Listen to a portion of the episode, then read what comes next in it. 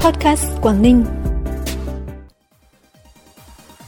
Quảng Ninh bố trí 181 tỷ đồng tặng quà Tết cho các đối tượng chính sách. Hơn 11.000 công nhân mỏ khởi hành về quê ăn Tết.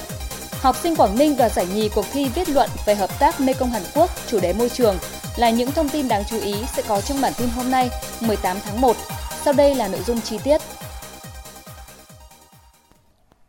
Nhân dịp đón Tết Quý Mão 2023, hôm nay đoàn đại biểu tỉnh ủy, Hội đồng nhân dân, Ủy ban nhân dân, Ủy ban Mặt trận Tổ quốc, đoàn đại biểu Quốc hội tỉnh và thành phố Hạ Long do đồng chí Nguyễn Xuân Ký, Ủy viên Ban chấp hành Trung ương Đảng, Bí thư tỉnh ủy, Chủ tịch Hội đồng nhân dân tỉnh làm trưởng đoàn đã tới dân hương tại đài tưởng niệm các anh hùng liệt sĩ thành phố Hạ Long và tượng đài đồng chí Vũ Văn Hiếu, Bí thư đặc khu ủy đầu tiên khu mỏ Quảng Ninh. Cùng ngày, đồng chí Bí thư tỉnh ủy Nguyễn Xuân Ký cũng đã đến thắp hương tri ân,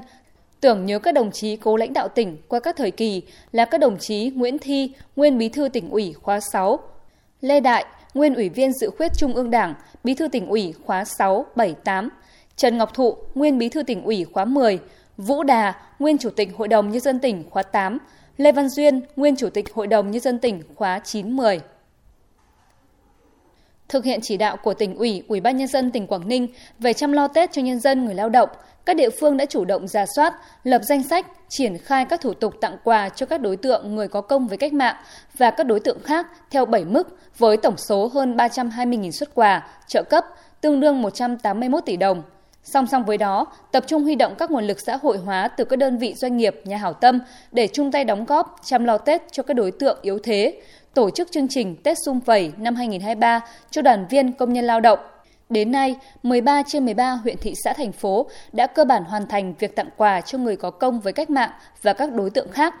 Các cấp công đoàn trong tỉnh đã chủ động tham gia, phối hợp với các cấp chính quyền, người sử dụng lao động, xây dựng kế hoạch chăm lo Tết cho đoàn viên và người lao động, tuyệt đối không để xảy ra trường hợp nợ lương, không có thưởng trong dịp Tết.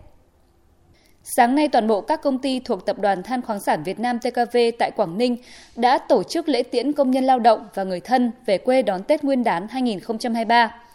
Theo kế hoạch năm nay, các công ty than thuộc Tập đoàn Than khoáng sản Việt Nam huy động tổng cộng hơn 440 chuyến xe ô tô để đưa hơn 11.000 công nhân lao động xa quê và người thân gia đình về quê đón Tết Nguyên đán 2023.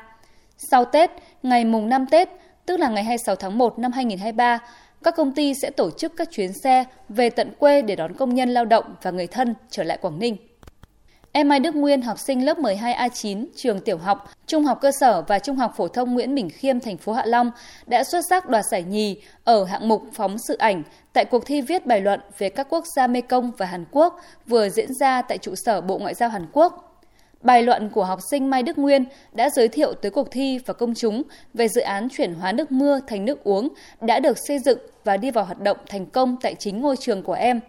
Đây là dự án do Quỹ Hợp tác Mekong Hàn Quốc, Đại học Quốc gia Seoul tài trợ xây dựng vào tháng 6 năm 2022, đưa trường Nguyễn Bình Khiêm thành trường học nước mưa đầu tiên tại Đông Nam Á. Dự án đã và đang cung cấp cho học sinh và giáo viên nhà trường nguồn nước uống trong lành từ nước mưa, cùng với nhiều hoạt động văn hóa, khoa học giáo dục phong phú kèm theo. Nhờ hệ thống nước mưa ưu việt, ngôi trường đã trở thành địa chỉ giao lưu, trao đổi học sinh quốc tế. Đồn biên phòng Ngọc Vừng, Bộ Chỉ huy Bộ đội Biên phòng tỉnh phối hợp với xã Ngọc Vừng, huyện Vân Đồn vừa tổ chức hội thi gói bánh trưng để tặng cho người dân trên địa bàn. Với sự tham gia hào hứng, nhiệt tình, trách nhiệm, cán bộ chiến sĩ các đơn vị và nhân dân trên địa bàn đã gói được trên 350 chiếc bánh trưng để dành tặng cho tất cả các hộ dân trên đảo. Nhân dịp này, đồn biên phòng Ngọc Vừng đã phối hợp với Hội chữ thập đỏ tỉnh, công ty trách nhiệm hữu hạn bảo hiểm nhân thọ Prudential chi nhánh Vân Đồn tổ chức đoàn công tác đến thăm, tặng 42 suất quà trị giá 500.000 đồng một suất cho hai xã Ngọc Vừng, Thắng Lợi, huyện Vân Đồn và các gia đình chính sách, hộ dân có hoàn cảnh khó khăn trên địa bàn hai xã đảo. Bản tin tiếp tục với những thông tin đáng chú ý khác. Ban Quản lý Cửa khẩu Quốc tế Móng Cái thông tin, sau gần 10 ngày thông quan trở lại, đã có gần 4.000 lượt người được làm thủ tục xuất nhập cảnh. Trong đó chủ yếu là người Trung Quốc xuất cảnh từ Việt Nam về nước với 3.530 lượt người, 335 lượt người nhập cảnh. Lũy kế từ ngày 1 tháng 1 đến ngày 16 tháng 1 đã có trên 4.200 lượt người làm thủ tục thông quan, trong đó nhập cảnh là 417 lượt người, xuất cảnh là 3.793 lượt người, tiếp nhận 24 người Việt Nam do Trung Quốc trao trả. Hoạt động xuất nhập cảnh diễn ra từ 8 giờ đến 16 giờ. người xuất nhập cảnh qua cửa khẩu sử dụng hộ chiếu và có giấy xét nghiệm RT-PCR âm tính trong vòng 48 giờ. Còn về hàng hóa, trong nửa tháng qua đã có 64.639 tấn hàng hóa được xuất nhập khẩu qua cửa khẩu quốc tế Móng Cái. Tại cảng Cái Rồng, huyện Vân Đồn, Sở Nông nghiệp và Phát triển Nông thôn vừa chạy thử nghiệm phần mềm quản lý tàu cá và khai thác thủy sản tại tỉnh Quảng Ninh. Trong chương trình, Sở Nông nghiệp và Phát triển Nông thôn đã tiến hành cài đặt và chạy thử cho 10 tàu cá hoạt động vùng khơi, thực hiện các thao tác liên quan đến 35 trường dữ liệu, gồm quản lý hoạt động khai thác, quản lý đội tàu, quản lý sản lượng khai thác, hành trình, trình tự thủ tục xuất cảng, nhập cảng, kết nối đồng bộ với thiết bị máy tính tại văn phòng đại diện kiểm tra, kiểm soát tại cảng đến chủ tàu qua máy điện thoại của ngư dân. Việc ứng dụng phần mềm này còn nhằm nâng cao hiệu quả quản lý nhà nước của tỉnh Quảng Ninh về khai thác thủy sản và thực hiện có hiệu quả chống đánh bắt bất hợp pháp, không báo cáo, không theo quy định. Bộ Văn hóa Thể thao và Du lịch vừa ban hành văn bản gửi Trung ương Giáo hội Phật giáo Việt Nam về nội dung tăng cường thực hiện nếp sống văn minh tại các lễ hội, cơ sở thờ tự Phật giáo.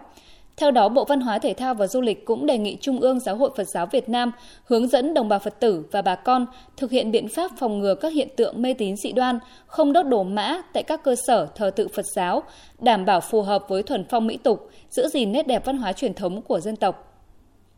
Phần cuối bản tin là thông tin thời tiết. Đêm nay và ngày mai, tỉnh Quảng Ninh chịu ảnh hưởng của áp cao lạnh lục địa có cường độ suy yếu. Thời tiết các khu vực trong tỉnh phổ biến, nhiều mây, không mưa, trưa chiều giảm mây hưởng nắng, trời rét đậm, nhiệt độ cao nhất 17 độ, thấp nhất 13 độ, vùng núi 11 độ. Thông tin thời tiết vừa khép lại bản tin ngày hôm nay. Cảm ơn quý vị và các bạn đã quan tâm đón nghe. Xin kính chào tạm biệt và hẹn gặp lại.